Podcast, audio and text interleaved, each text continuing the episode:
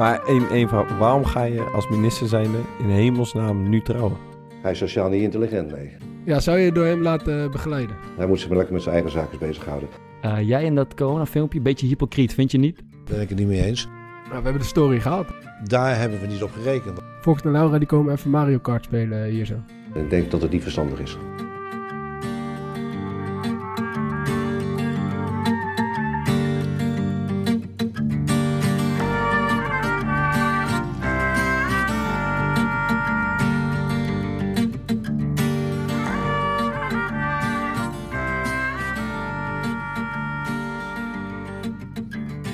In een week waarin minister Grapperhaus zijn schoonmoeder knuffelde, Excelsior de eerste set tegen Almere City met 6-4 verloor en de Core Podcast de voorpagina van de Stories sierde, beginnen wij aan aflevering 3.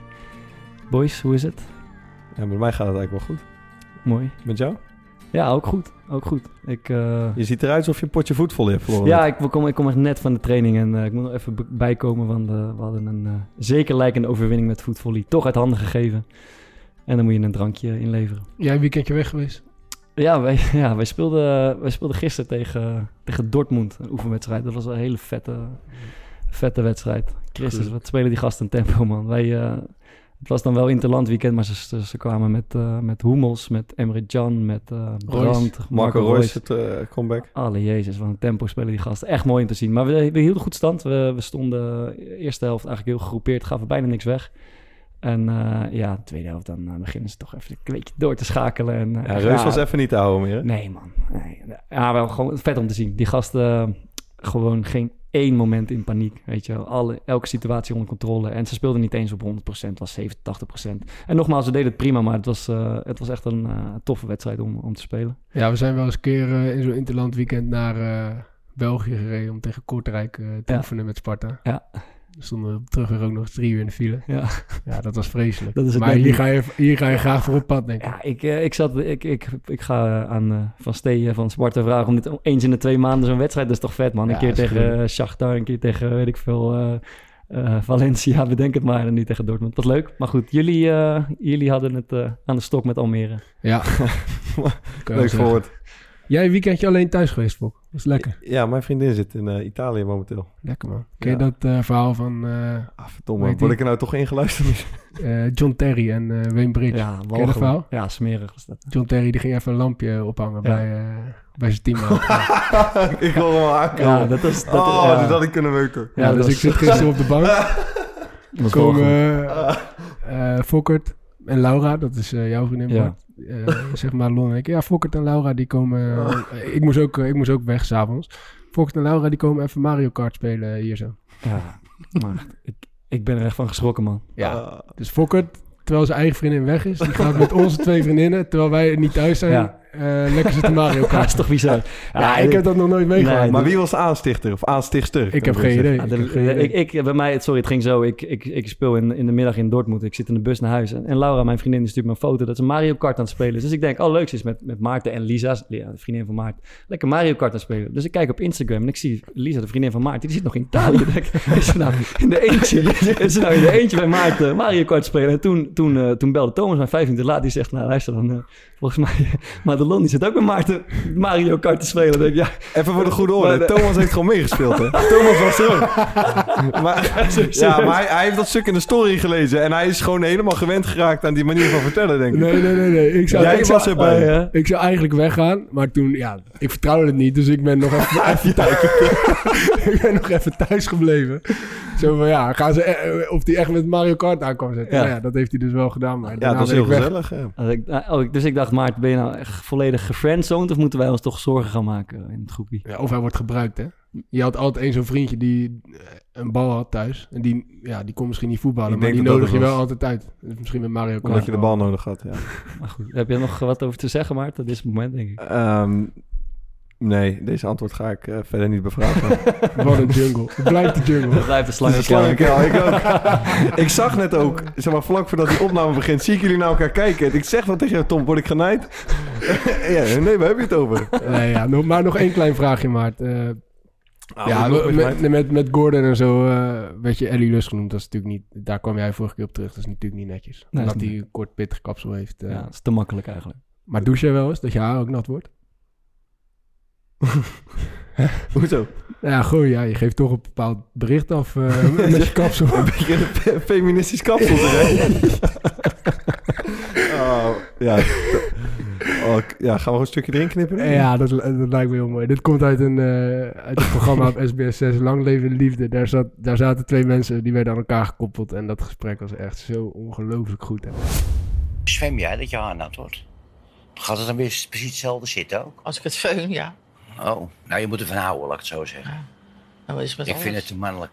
Daarom kan het ook niks worden. Ik zou zeggen, meid, doe dat anders, want ik vind het helemaal niet mooi. Wij zouden ruzie krijgen over je haar. Dan zou ik tegen jou zeggen, joh, neem jij lekker een magere toofheks met lang haar, met Ja. rimpels. Nou, geloof me, mij Ja. op het topvrouw. Ik vind jou niet een verzorgd type. Nee, waarom niet? Ik zou bijvoorbeeld nooit uit mijn nest zo nog hier steeds zitten. Ik had te lang gedoucht. Ik spring thuis in van mijn schip of in het water. En dan was ik mijn eigen. En dan stap ik er weer in, in mijn onderbroek en dan ga ik varen. En daarom zou het nooit wat kunnen worden met een vrouw zoals jij. Nee. Dat is zo. Kijk, en dat bedoel ik er dan maar mee te zeggen. Ja, ja. Gaat het?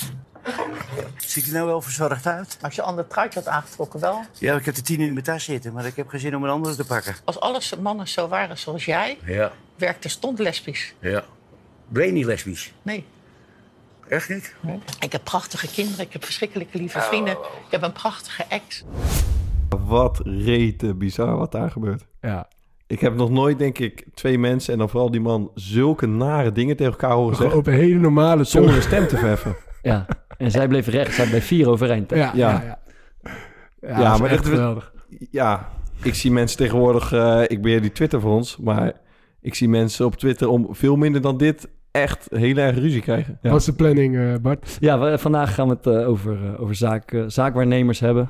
Dat, eh, dat gaat, eh, gaat het worden. We hebben de oplossing. De oplossing is weer terug. Het van weg geweest. Altijd ingewikkeld, maar we hebben er eentje gevonden. Eh, en eh, we kijken wel waar we, waar we belanden. Maar ik wil eerst voor jullie weten is dat eh, we het toch nog even over eh, minister Grapperhaus hebben. Even in het kort. Wat moet ermee gebeuren, Maarten? Niet zoveel, wat mij betreft. Hij mag, eh, hij mag blijven zitten. Ja. Thomas? Ja, ik vind wel... eh, kijk, niet om inhoudelijke redenen, maar je weet precies eh, wat mensen van je vinden. Er, er is al veel kritiek op het beleid.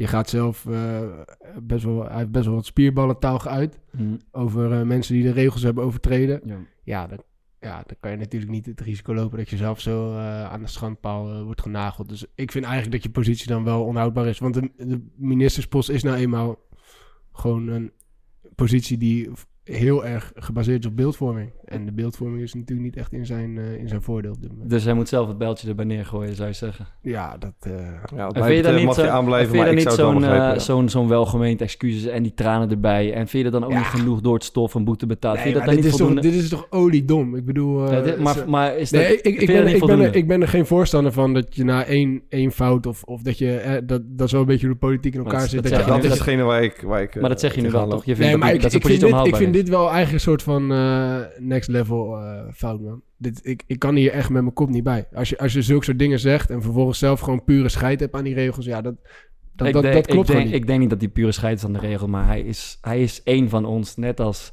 alle andere mensen. Is het niet te, is het niet te houden om in heel je leven eh, anderhalve meter tot mens te houden? Dan ligt er een of andere rat in de bosjes die dat vastlegt. Ja, en dan, het is, ja, dan het moet is je... bruiloft. Ja, we zijn toch niet stom met z'n allen. Ik bedoel, als jij als, als profvoetballer, eh, er wordt ook soort van geacht dat je, dat je niet echt drinkt en weet ik het wel, je niet te veel gaat stappen. Als je een keer gaat stappen en je denkt van, nou, oeh, dit kan wel eens een moment zijn waarop, eh, waarop het misschien niet handig is eh, dat ik dronken gezien word. Dan, dan zorg je toch dat je niet dronken gezien wordt. Mm.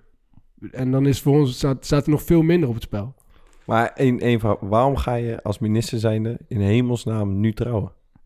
Ja, ja, bijvoorbeeld. Ja, Tobias Kleiweg, die hebben we al wel eens genoemd, die, die zei dat dit een bewuste actie was. Ja, Toby. Voor Toby kan je Net van de zoals die gozer... hand- maar- Met Net zoals die welke... hand van Rutte. Zeg wat, maar, dat valt, wat valt er mee te winnen dan? ik heb geen idee, maar maar hij zei Ja, hij is aangestoken. Hij, hij gaat te veel met jou om. denk ik. Wat een hij, zei, kutverhaal. hij zei, ja, ze willen een andere koers gaan varen en eh, ze wisten niet hoe ze dat eh, precies naar buiten moesten brengen. En ja, nu eh, gaat iedereen het wat minder nauw nemen met de regels. dus ja, ik geloof niks van. Ah, lekkere tactiek van de, van de spindokter dan. Maar over, eh, ja, het, was ook, het was ook gewoon een ongelukkige foto, laten we wel wezen. Z- Zijn, is dat eigenlijk iets wat vaker voorkomt, ongelukkige foto's? Nou, ik denk dat eh, de voetballerij daar wel... eh daar kan wel een boek over schrijven. Heb jij wel eens ongelukkig op de foto gestaan? Nee, maar ik, had dus wel laatst dat ik een keer googelde op de Core Podcast. Ik was eigenlijk benieuwd wat er dan een beetje eh, naar voren kwam. En als je dat doet, dan komen er van die bewegende plaatjes allemaal van video's. En dan het eerste wat je ziet is Bart Vriends die zo een biertje achterover tikt.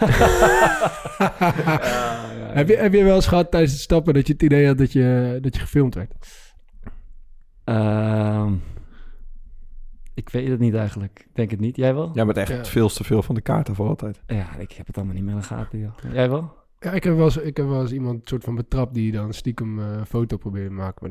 Maar, Maar omdat je ik kan me niet voorstellen, ja, omdat ik je een met biertje aan het drinken was en eh, dat, dat, dat dat soort van niet kan. En er wa- was, toen ik net bij Sparta kwam, was er wel zo'n hetze, zeg maar. Dat- Ja. toen, waren, toen waren een paar spelers, nadat ze een keer hadden verloren, weet je wel, in de stad gezien. En uh, lagen de, de sporters weer, werden daar weer boos over. Dus zo, zo ben ik ook al eens een keer, dat ik echt het idee had van, die gozer staan me nu gewoon te filmen. Ja, ja, ja. Maar dat heb je nooit gehad. Nee, ik geloof het niet. Nee, ja, ik zit te denken, ik, ik, ik nam, eh, jullie hebben het ook gezien, ik, ik nam, eh, vorige week moest ik voor de gemeente Rotterdam een filmpje opnemen. eh, waarin ik, ik werd ervoor gevraagd en ik dacht, ik doe gewoon mee. Waarin ik het gesprek aanging met jongeren over, dat we, dat, over, dat we over, om het belang van die coronamaatregelen nog een keer aan te scherpen. Omdat de jongeren blijkbaar inmiddels heel veel besmet zijn. En ik kreeg daarop als reactie, ik kreeg prima reactie, maar een van de reacties was een privébericht op Facebook of zo van een meisje, geloof ik, die stuurde. jij in dat coronafilmpje, beetje hypocriet, vind je niet? En toen dacht ik, oh, ik heb niet eens gevraagd eigenlijk wat ze bedoelde, maar ik vermoedde dat ze misschien mij een keer ergens in een café heeft gezien of in een uitgaansgelegenheid of wat dan ook. En dat dus ja, ik weet niet man, dus dat denk ik van ja, dus als je dan één keer... Vind je het zelf hypocriet, die video? Nee, ik heb er wel, ik heb er wel over nagedacht. nee, nee ik, maar ik ben de eerste die toegeeft. Ik, ik heb natuurlijk ook niet brandschoon eh, met die regels omgegaan. Uh, maar dat maakt voor de boodschap niet zoveel uit. En ik heb heel uitvoerig gesproken met die mensen die het wilden maken. Van, ja, als, je met een soort, als ik met een heel belerend vingertje ga zeggen van... jongens, hou je in, aan die maatregelen...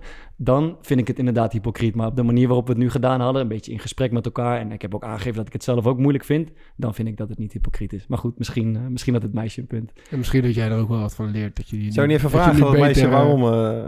Ja, ik, ik, ik, reageerde ermee een beetje... Ik reageerde ermee precies wat ik nu tegen jullie zei. Toen stuurde ze, oké, okay, politicus. Met. En, en, en, toen was ik er ook wel klaar mee eigenlijk ook. Maar goed, uh, ja, ik, moest, ik zat heel veel aan ongelukkige foto's te denken. Uh, over, omdat we het hier over grappenhuis hadden. En toen, de eerste foto die me te binnen schoot was een jaar of, ik denk tien geleden. Uh, Nederlands elftal speelde een oefenwedstrijd in, in en tegen Brazilië. Brazilië. En hadden daarna een avondje vrij. En uh, daar stonden uh, wat gasten die dachten, we, we duiken met z'n allen ja, een café in. Ja, die kwamen er echt helemaal niet lekker vanaf. Ik, ik heb, ja, omdat ik wist dat we het over het onderwerp ging hebben, diezelfde foto's ook gezien. Ja. Maar ik ging ook helemaal stuk om die outfitjes, man. Ja, dat is, echt is niet normaal. Ah, kan, je, kan je ongeveer vertellen waar het over ging, Maarten? Nou, volgens mij had, uh, was het zo'n interland, zeg maar, in die laatste interlandperiode aan het einde van het seizoen. Ja. Dus iedereen een lang jaartje gehad. Nou, uh, je weet dat is dan klaar, top. Die zit in, in Rio, zaten ze volgens mij. Ja. Die gasten natuurlijk volle bak aan de zuip. Ja. Ergens, maar ja, iemand cameraatje meegenomen. iemand had de camera. Ja, ik zag het, uh, het stond op Dumpert en daar, had, daar stond zo'n heel stuk bij dat in Nederland, dat voetbal is een soort van ongeschreven, dat ongeschreven regels zijn samen met de media. Dat als dan als je als journalist een voetballer op stap ziet en je ziet dat hij aan het zuipen is of wat met een andere vrouw aan het doen is, dat hij dan uh, dat daar niks over gezegd wordt, maar dat ja. ze er in Brazilië blijkbaar anders over dachten. Ja, ja dan zie je uh, Dirk Kuyt komt er niet lekker vanaf. Ja, Pieters nou, komt er helemaal Dirk, Kuyt is zat te grijpen. Ja, ja maar weet je, weet je nog wat hij daar... Hij heeft daar zelf toen ook op gereageerd, hè? Hij zei toen dat hij gewoon ongelukkig op de foto was gezet. Op een ongelukkig moment. Hij stond gewoon... Uh, hij, zei, hij zei, ja, ik, ik, zie haar niet eens. Dus ik stel gewoon... hij, hij beweerde dat hij per ongeluk met zijn hand onder, onder zat. Ik heb het ook even. Dirk zit volledig in de sandwich. hij zit volledig in de sandwich bij twee Braziliaanse vrouwen. En ja, dat, dat rechterhandje, dat kruipt toch verdomd uh, ja, hoog onder het rokje. Wie mij ook altijd opviel was uh, uh, Klaas-Jan Huntelaar. Ja, ja, die ja, komt er echt het mooiste van af. Ja, maar, ja want, want, die staat gewoon helemaal los te gaan. Ja, die staat met ja, twee bakken ja. Ongelooflijke smel op zich. Zit gewoon op de muziek te dansen. En weet je, laat die Erik Pieters, die staat er een beetje te tongen. En, weet ik, en, en, en hij die gaat zat de samba te dansen. Maar wie er ook, wie er ook leuk vanaf er zijn ook drie, vier uh, van, uh, het groepje van de donkere jongens, die staan erbij. Elia van de ja, en die... nog iets. En die staan heel relaxed op de trap te poseren voor die camera. Waarvan ik denk van ja, die hebben die, die, hebben die andere boys niet even gewaarschuwd dat er iemand foto's staat te maken. Want die komen er ook brandschoon vanaf. Ja, dat is echt uh, een van mijn favorieten. Ja, het is weer een beetje story privé niveau, laten we wel wezen. Maar, we hebben de story gehaald. Hè? We hebben de story gehaald, ja. Gordon, wat was het, Maarten? Gordon... Uh, ja, op de cover zelfs. Gordon Wijk. Gordon deed boekje over, over die heerlijke Dani. Ja, ja, ja. ja, ja, ja. ja geweldig. Ja, ja dat in de story staan. Ik vind het wel mijlpaaltjes. Nu zo. al een van de hoogtepunten van uh, seizoen 2 van de podcast. Goed. Ik moest even met die foto's... eh, ik weet niet of jullie dat wel eens gezien hebben... maar Stefano Denswil... Ja. die heeft toen, eh, volgens mij in zijn periode dat hij bij Ajax zat... heeft hij een keer op Instagram een foto gepost... ja. dat hij met zijn vriendin in bed lag. En ehm, gewoon een leuke eh, foto, weet je, gewoon tekens erover, niks geks. Maar daar stond als titel bij... Lekker geplopt. Ja, le- Wat stond erbij? Lekker geplopt.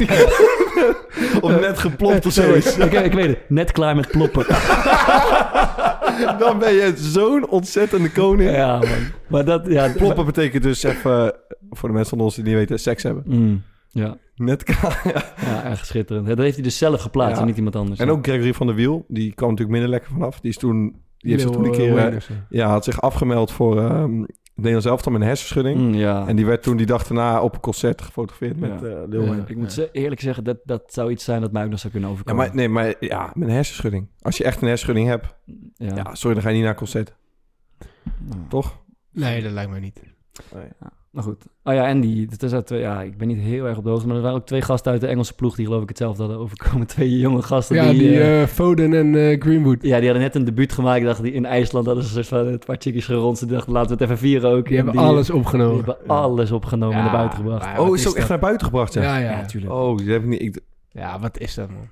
Nou ja, het wordt, pijnlijk. het, wordt, eh, het wordt te veel eh, boulevard. Laat, laten we naar eh zaakwaarnemers, zaakwaarnemers Ja, laat gaan. maar doen, Eh, ja, dat is het onderwerp van vandaag. Eh, dat zijn gasten die eigenlijk al... eh, ik, ik, vroeger vond ik het altijd een beetje pretentieus om te zeggen dat ik een, dat ik een zaakwaarnemer had. Dan was ik 16, 17, 18. Maar inmiddels, dit is gewoon doodnormaal. Iedere voetballer heeft een zaakwaarnemer eigenlijk van... Ik denk misschien zelfs in de tweede divisie ook al.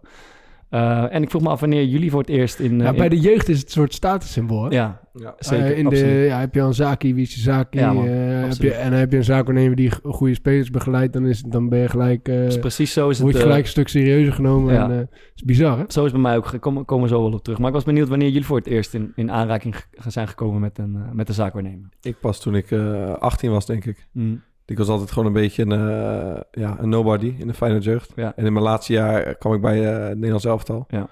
En toen is dat balletje een beetje, een beetje gaan rollen. En dan, hoe, hoe ging dat dan? Ehm, ik zou niet eens meer precies weten hoe dat eerst contact is gegaan. Maar ik weet wel dat ik toen vervolgens ben uitgenodigd op een eh, op gesprek. Ja. Ben ik, bij de, ik zit bij de, word begeleid door de VVCS. Door Patrick van Diemen ben ik daar op gesprek geweest. Nou, dat was hartstikke leuk. En ik vond dat... ehm, hij was daar met zijn compagnon. Ja, ik had daar gewoon een goed gevoel bij. Maar die hebben jou benaderd of jij hun? Die, die hebben mij Maar benaderd. de VVCS is toch niet actief op zoek naar spelers? Dat dacht, dacht ik. Nee, maar ik weet, ja, ik weet niet. Het zou ook geweest kunnen zijn dat het via keeperstraining toen gegaan is. En Mm. dat die heeft gezegd van hij heeft nog niet. Ik, ik weet niet exact hoe dat, eh, hoe dat gegaan is. Maar Mm. dat was gewoon een heel normaal gesprek. Eh, ja, dat was niet het, eh, het verhaal wat je kent met eh, hier moet je een Playstation hebben Ik of een het scooter. je, ik ben letterlijk met een Playstation geronseld. Ik, ik, ik ben letterlijk een van deze generatie. Ik Wat was... is die makkelijk, hè? Nee, eh, nee. PlayStation doet hij alles. ik was, eh, want eh, ik was wel, zeg maar, eh, 14, 15, 16. Eh, eh, ik, ik, inmiddels dat stelt niet zoveel voor, maar ik zat toen wel aan een beetje aan de boven. Ik speelde een beetje rond Nederland zelf, onder 15, onder 16, onder 17. En er was een zo'n eh, best een getalenteerde groep van vooral Ajax-spelers. En daar hingen al zaakwaarnemers omheen. En ik werd geselecteerd en ik ben, en er kwam één zo'n, zo'n eh, in die tijd kwam een aantal van die loopjongens van zaakwaarnemers Ja. naar me toe. En er eentje, eh, ik, ik weet nog precies wie het is, die zei letterlijk, die zei letterlijk tegen mij, we kunnen, hij werkte voor Søren Lerby en Sjaak Ja. Zwart, die hadden een groot kantoor.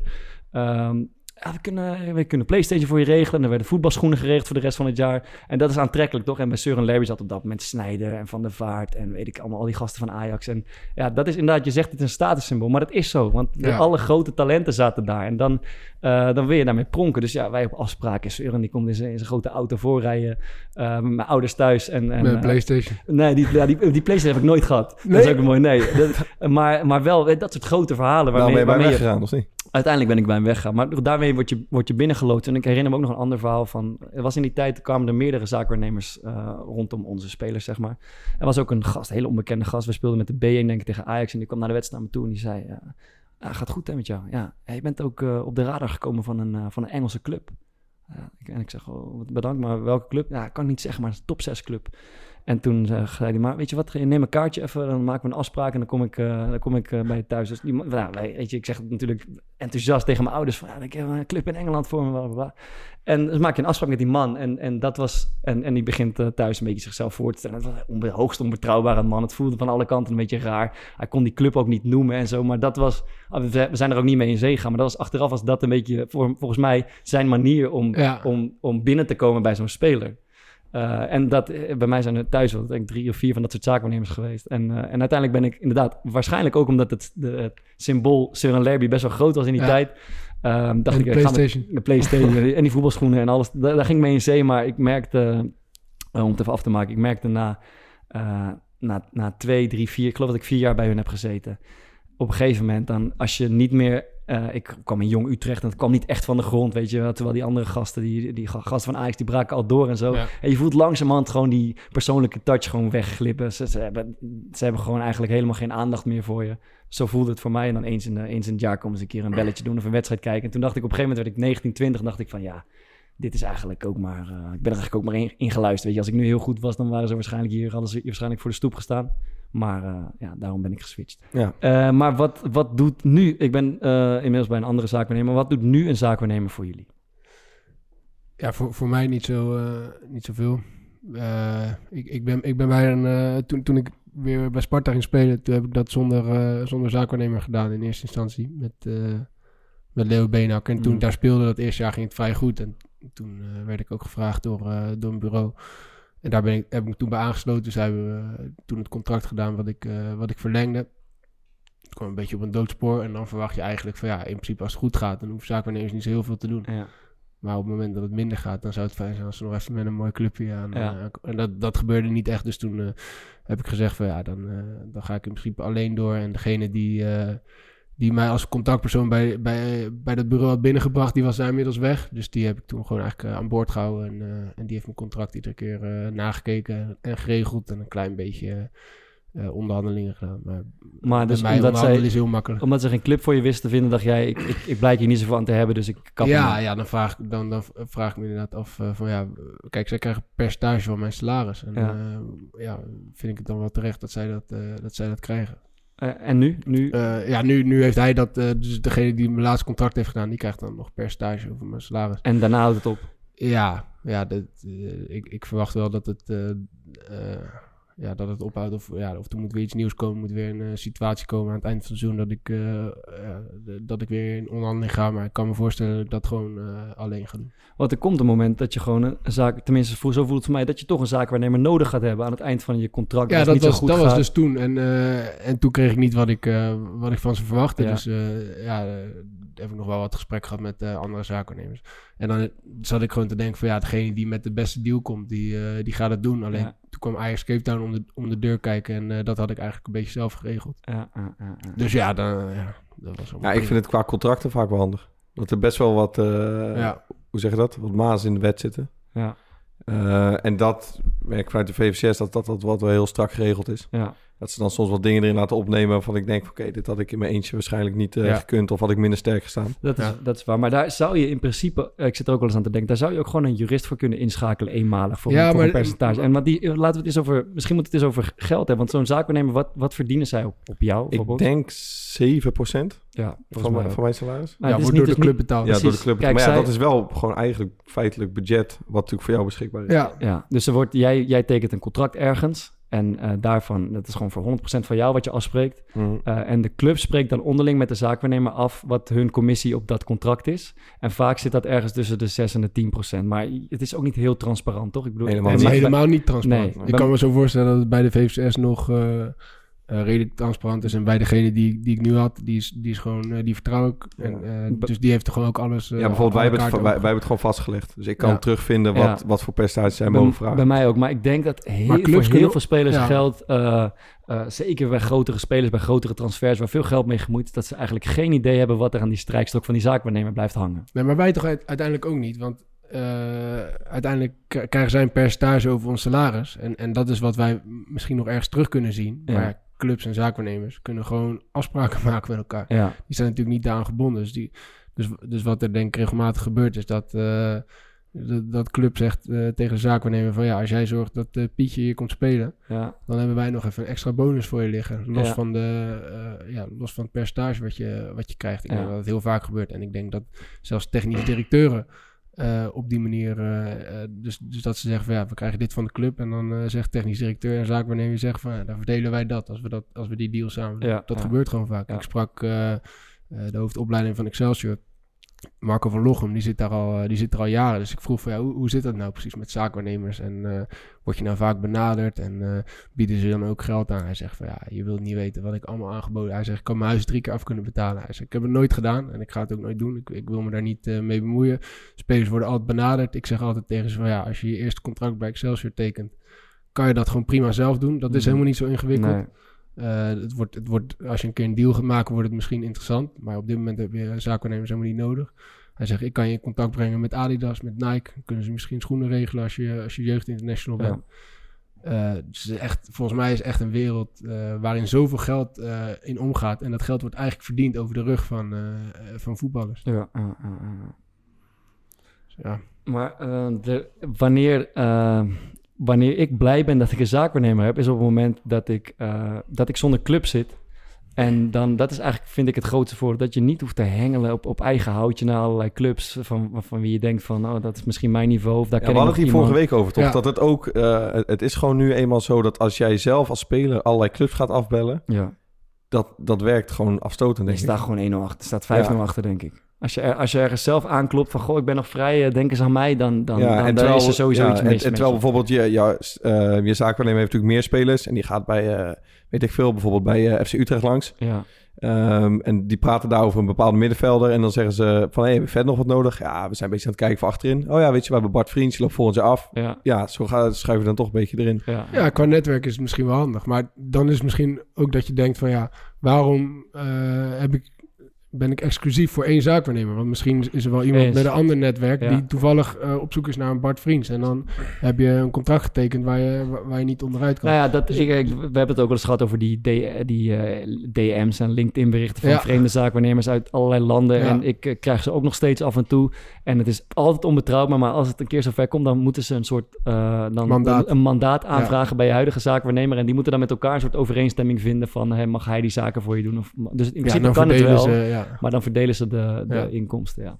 Maar goed, er wordt, eh, er wordt goed in verdiend. Want ik las me even in en ik, hoorde, ik las dat Jorge Mendes, de zaakwaarnemer van onder andere Ronaldo... die kreeg een eiland cadeau van Cristiano Ronaldo.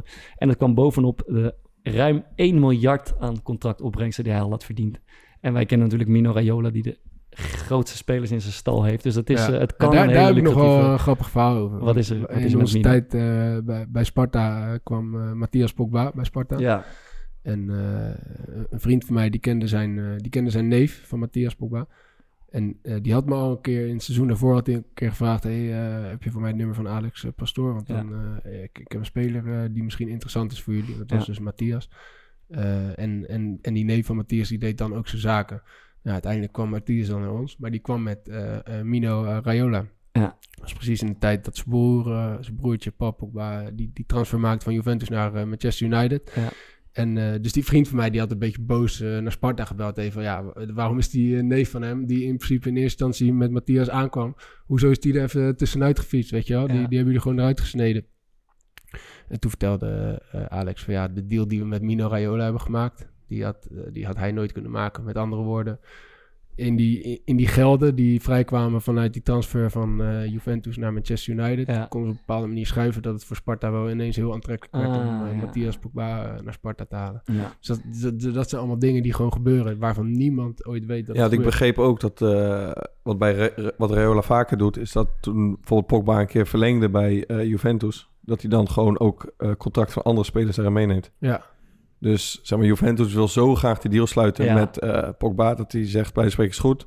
Maar dan moet je ook spelen A, B en C verlengen of ja. contract geven voor drie jaar, ja. een miljoen per jaar. Dat is voor hun wisselgeld. Ja. En dat is voor, ja, sommige jongens natuurlijk gewoon de kans Maar van het leven. die, die Raiola krijgt het in die zin ook voor elkaar om eh je, raadselachtige transfers er doorheen te drukken. Want ik weet ook dat in zijn kielzo ging bijvoorbeeld, hoe heet die, Sporksleden geloof ik, zat ook bij hem. En die kwam opeens bij Chievo Verona uit in de Serie A. Het is, het is geen slechte speler, maar voor, het was, ging, ging geloof ik van de Jupiler League naar de Serie A. Ja. En zo was er nog een jongen die opeens bij Lazio belandde, die ook in zijn stal zat. En dat Van Anderson, denk ik? ja, dat denk ik, ja. En dat zijn toch wel Ja, van ja. Daar, daar moet haast wel een soort eh achterkamertjespel in, ja. eh, in. en hij is daar denk ik echt de koning in. Dat waarschijnlijk Ik wel, heb ooit een keer een verhaal gehoord van hem, maar ik, ik weet alleen niet meer welke speler het was. Dat die keer bij een jeugdspeler thuis kwam. Eh, ik denk een speler van Ajax of PSV of Feyenoord. zoiets. Wel een, eh, een beloftevolle eh, jeugdspeler. En dat hij vroeg van, ja, je mag kiezen. Wat, wat zou je willen worden? Wil je de beste voetballer van de wereld worden? Ja. Of wil je de rijkste voetballer van de Ja, wereld worden? En dat was een jong kereltje. En, en, en dat ventje zegt, nou, die wist eigenlijk niet wat hij moest zeggen. Maar die zegt, ja, de, de, de beste. Toen, Ja. toen, toen heeft hij niks gezegd. Hij is opgestaan, is hij weg. ja. Dan moet je niet bij mij zijn. bedoel je. Ja, precies. Ja, geld is gewoon zijn eh, religie. En hij doet dat verdomd goed. Wat Ja. je er ook eh, van mag vinden. Ja, ja, ja. Hey, en Zou, jij, zou jij met hem in zee gaan? Ehm, ja, ondertussen zitten we met Joep, de hond van Thomas. Te... Holy shit. Even een klein pauzetje misschien snel. Ja, het gaat niet goed. Die kan we gewoon even uitdrukken.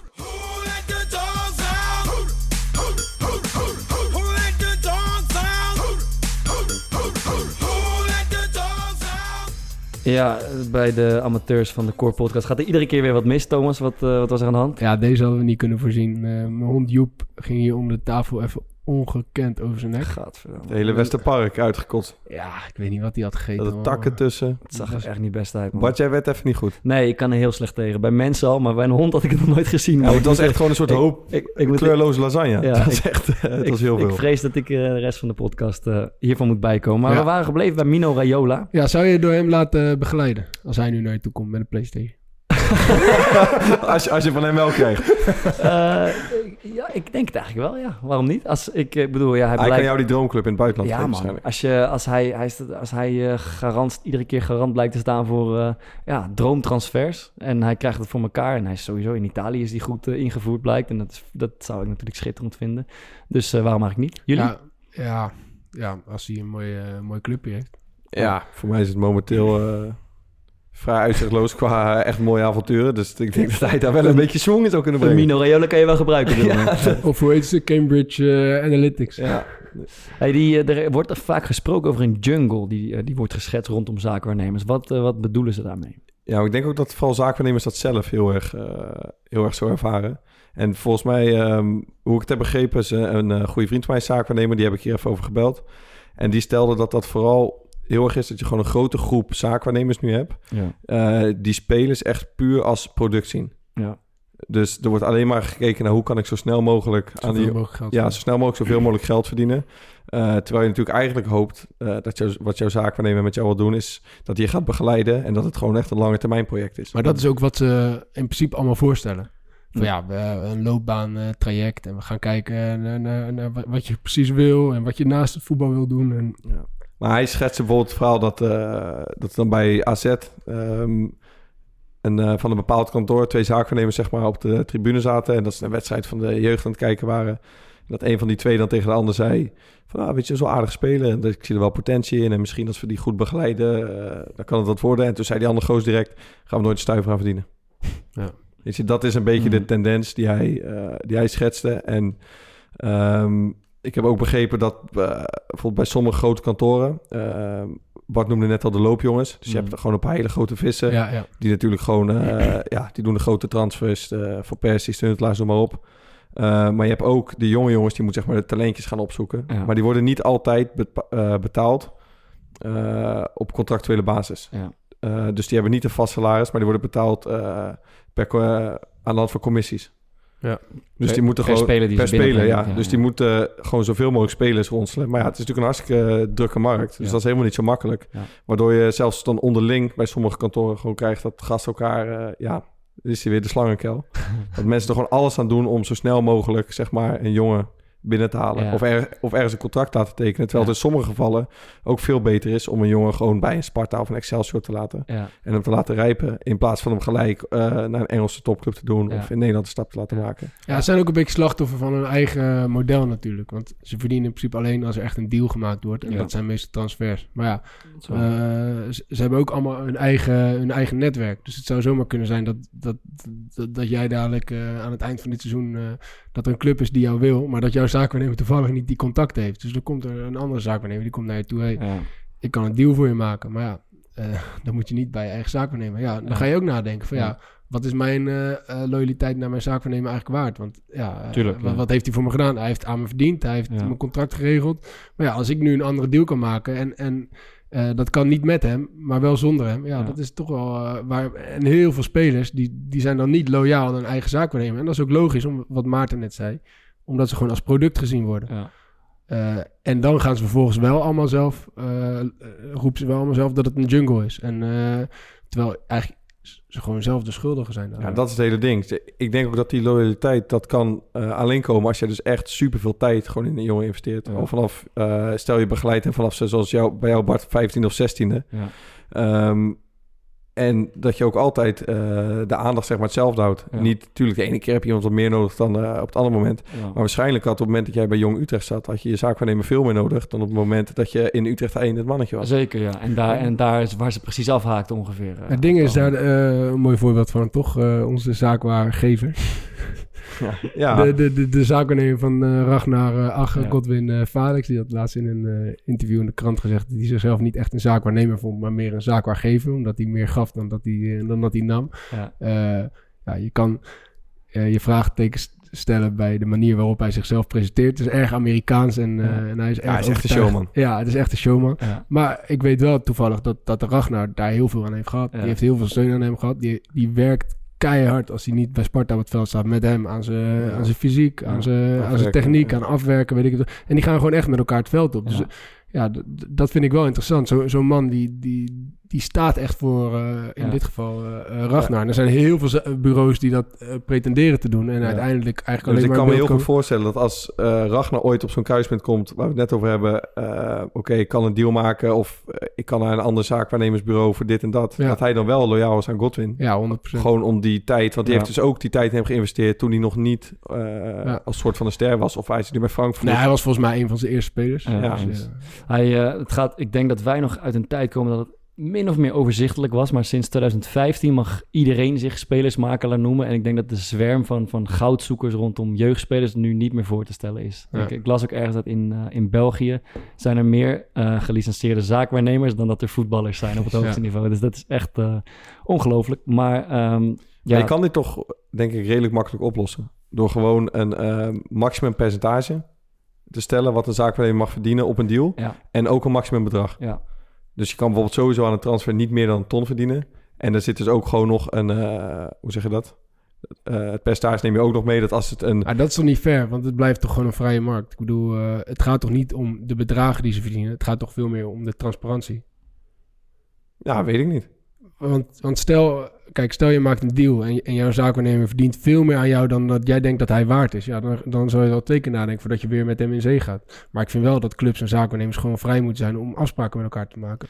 Maar er moet gewoon transparantie zijn. Ja, maar blijkbaar op de manier waarop het nu gaat... eh, is het zo aantrekkelijk om soort van snel geld te verdienen... en spelers als een product te zien. Ja. Waardoor je dus ook, zoals Bart met die cijfers die net noemt... het heel erg aantrekt dat Jan Alleman maar gewoon zaakwaarnemer wordt. En waardoor er veel minder ruimte is... en spelers overblijven voor jongens... eh, zoals bijvoorbeeld Godwin die je net noemt... of die er echt passie voor hebben. Ja. En ik denk als je het een iets minder gewoon eh, financieel gericht maakt... eh, dan wordt de drempel om het te gaan doen wordt wat hoger. Dus Ja. dan denk ik dat je meer mensen gewoon echt met passie overhoudt. is het ook überhaupt niet raar dat de club in principe indirect je zaakwaarnemer betaalt en dat je dat niet gewoon zelf doet? Ja, dat willen ze volgens mij ook veranderen. Dat is toch eigenlijk veel logischer en, en overzichtelijk. Dan zie je zelf in je contract... hey, dit percentage eh, schuif ik naar mijn zaakwaarnemer... want dit en dit heeft hij voor me gedaan. Dan is het En wel dan- transparant En, dan, Ja. is, Ja. dan weet je gewoon van... Dit is, dit is, krijg ik waar voor mijn geld of niet? Ben ik hiermee eens? Wil ik hiermee eh, doorgaan of niet? En nu blijft het zo, echt zo in nu- de achterkamertjes nu, nu betaal je volgens mij de helft van eh, eh, de, de, de belasting die eh erover wordt gerekend, Mhm. over die fee. Die is nu voor de speler. Dus dan zie je indirect wel eh, duidelijk wat je eh, eh, Ja. verdient. Dus het is al iets transparanter. Maar ik vind dat clubs gewoon eh, eigenlijk inzage moeten geven in wat zij, Ja. eh, wat zij naar zaakwaarnemers Eens. overmaken. Ja, er Maar de- gebeuren schimmige dingen, maar dat is, eh, dat is duidelijk, toch? Maar nog wel één mooie toen in de... Wat het net over dat het een soort van status is toch in de jeugd van... Ja. hey, ja, broer, hij zit bij Mino. eh, hij Ja. Rob Jans heeft hem benaderd. En bij ons in de A1 eh, ja, kwam het dus ook allemaal een beetje op gang. En eh, toen, toen kwam één gozer ineens... eh, ik dacht dat hij geintje maakte. Maar dat was echt... Die had ineens Peter R. de Vries. Wat zou ik- ben, ben je dan het mannetje in de kleedkamer of juist niet eigenlijk? nou, ik heb echt denk ik, in mijn broek gepist van het lachen. Goedenavond. Ja, goedenavond. Daar moet ik gelijk aan denken. Dat wilde ik eigenlijk aan het verhaal toevoegen, maar dat was een leugen dan. Maar dat, die was toen helemaal, zeg maar... eh, ik weet niet of hij dat nu nog steeds doet. Ja, samen met die Galit. eh, Ja, Galit. Kassim, ja. Ja, Ja, hij heeft, mij begon die toen. Ja. Ja, ze hadden een paar. Ja, dat is schitterend. Ja, geweldig. Daar zou ik ook op voor tekenen, op Peter de Vries. Dan zou ik wel standaard, als ik met, met hem een onderhandeling zou moeten doen... altijd in de avond afspreken. Goedenavond. Ja. Ga door. Goed, ik denk eh, dat we naar de, de oplossing eh, moeten. Eh, die is weer, weer terug van weg geweest en hij is in lijn met het thema. De vraag is, hoe kan het imago van, van zaakwaarnemers worden verbeterd? En ehm, zou ik aftrappen, want eigenlijk heeft Thomas volledig het gras voor mijn voeten weggemaaid Oh. eh, zojuist. Want ik moest denken inderdaad aan, eh, aan de, de zaakwaargever die, eh die Ragnar Ache heeft. En wij hebben, eerlijk is eerlijk, we hebben smadelijk gelachen om dat filmpje van die man... waarin hij zich een beetje in Regilio Tuur-achtige wartaal uitte van eh, the hardest worker in the business en weet je wel, dat soort dingen. Fantastisch. Maar eigenlijk, ja. we hebben er echt om gelachen. Maar eigenlijk, als ik erover nadenk, ik vind het helemaal niet zo gek. Die jongen heeft letterlijk ge- echt tijd en, Ja, en ja. energie Ja, maar geïnvesteerd. daar bestaat ook geen twijfel Nee, dat weet ik. Maar dat, dus, dus ik, de vraag is, hoe kan het imago van een zaakwaarnemer verbeterd worden? Ik denk bijvoorbeeld door... eh, nou ja, dat is een beetje luiheid troef voor mijn gevoel. eh, nu, hoe het nu is. Een contractje tekenen, twee jaar achteroverleunen, commissie opstrijken en wachten op het volgende contractje. En een zaakwaarnemer kan natuurlijk veel meer betekenen voor een speler.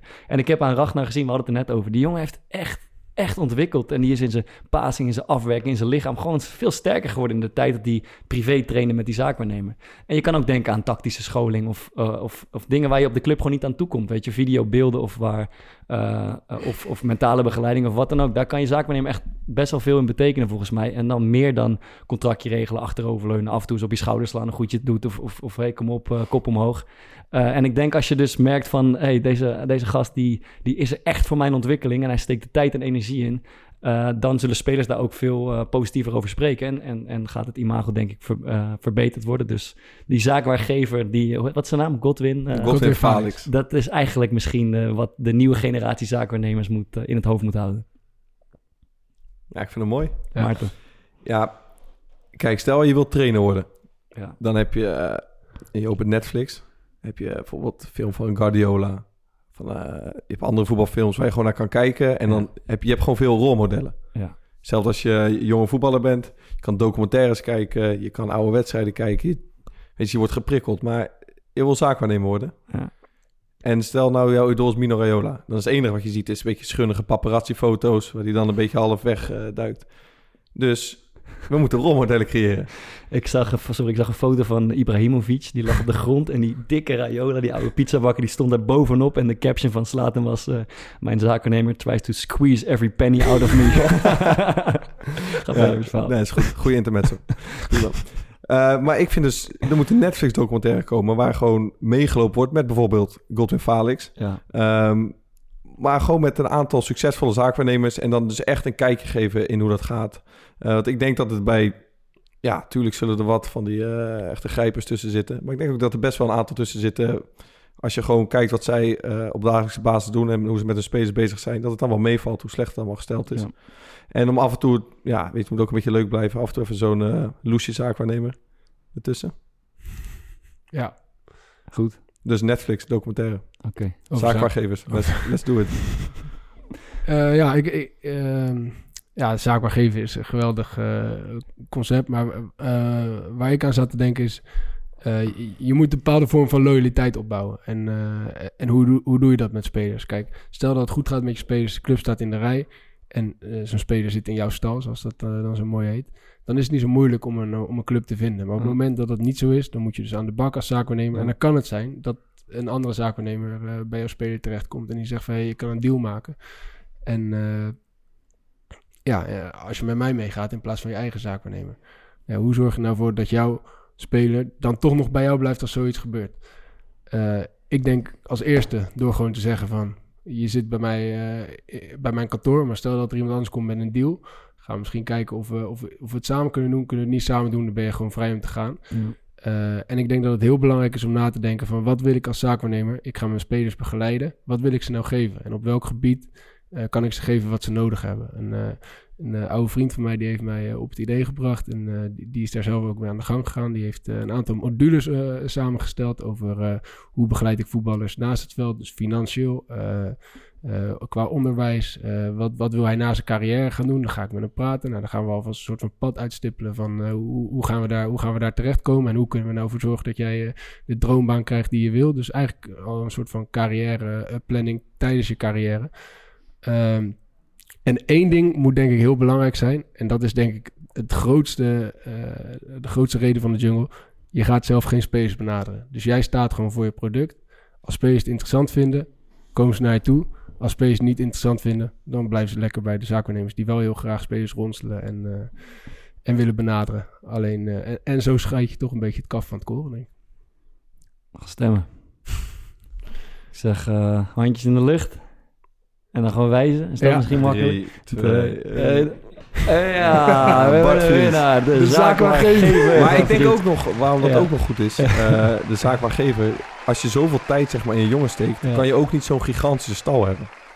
Nee. Want dat is bijvoorbeeld het probleem wat Ja. denk ik bij jou was, Bart, dat dan eh, eerst heb je prioriteit, maar er komen spelers bij, spelers bij, doe je het niet goed en je, je, een- je staat gewoon onderaan de ladder. Er was een lijst op hun website en vroeger je keek daar gewoon naar. Want je was Ja, 15, wat schande. 16 en je stond tussen Snijder en dit. En die lijst die was aan het uitdijen, jongen. Die hadden 250 Scrollen, jeugdspelers. scrollen, en, eh, scrollen, scrollen. En er kwamen Ja. Belgen en Spanjaarden bij. En op een gegeven moment eh, heeft het geen zin meer. En, en dan na een tijdje dacht ik, ja, als ik, als ik mijn zaakwaarnemer tegenkom op straat, heeft hij geen idee wie ik ben. Ja.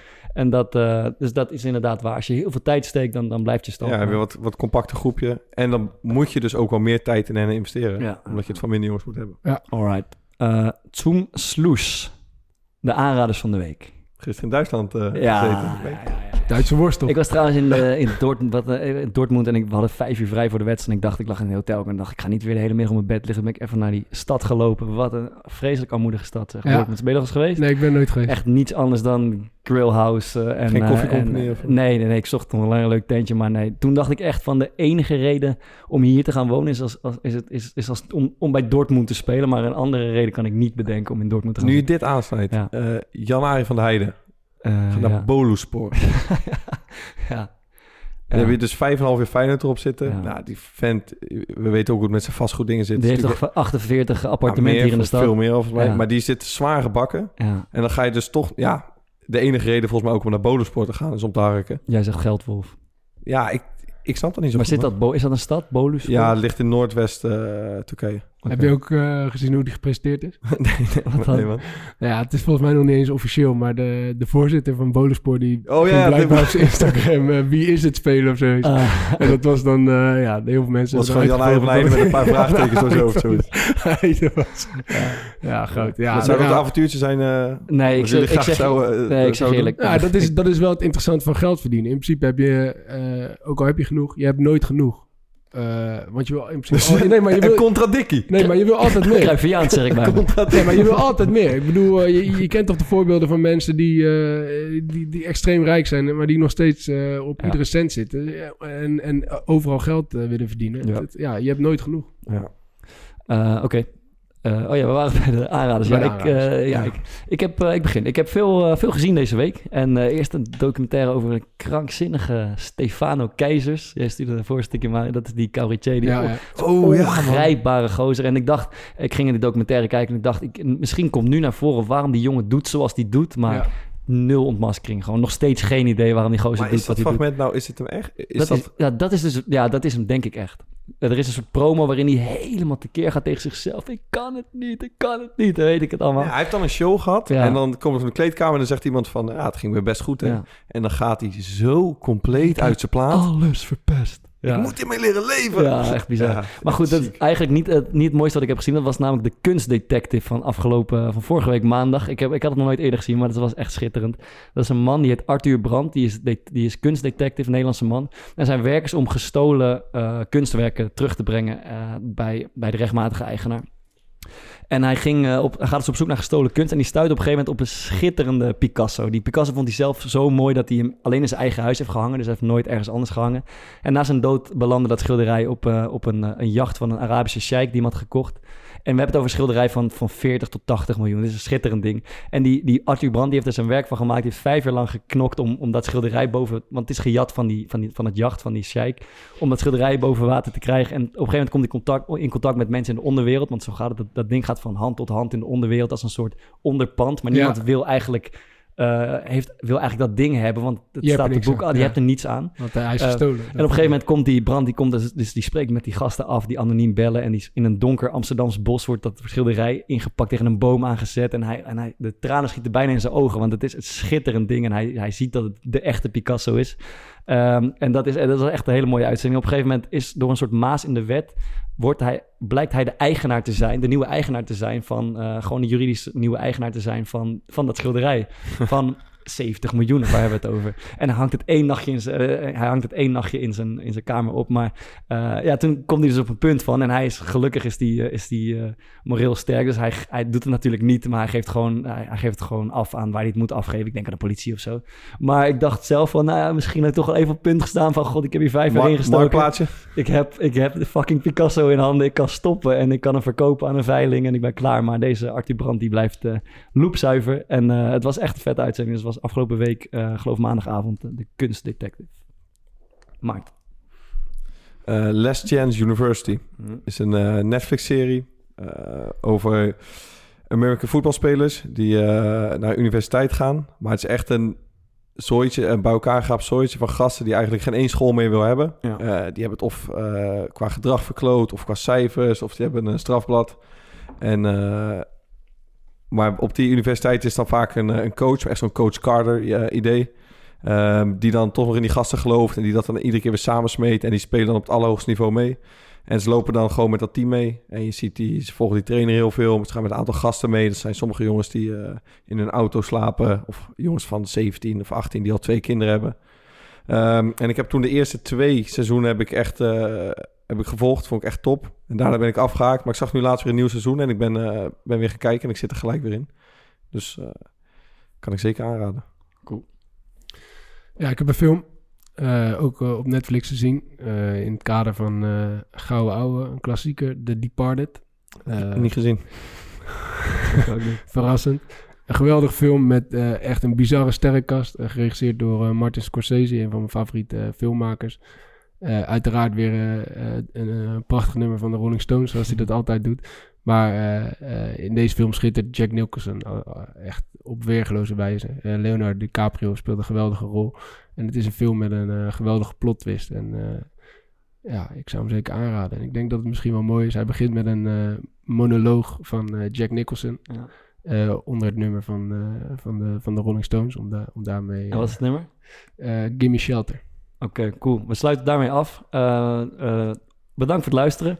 Eh, wat moesten we zeggen? Oh ja, abonneer je alsjeblieft op ons, eh, hoe heet zoiets? Op onze podcast. Op onze kanalen. Op, onze kanalen. En, eh, Volg ons op Twitter. Volg ons op Twitter. En schrijven ze ook gratis. Ja, doe dat alsjeblieft, dat zouden we waarderen. En eh, volgende week zijn we volgens mij één of twee dagen later. Dus eh Dat eh, ga niet panikeren thuis. communiceren we nog op Twitter. Oké, tot dan. Hoi, hoi.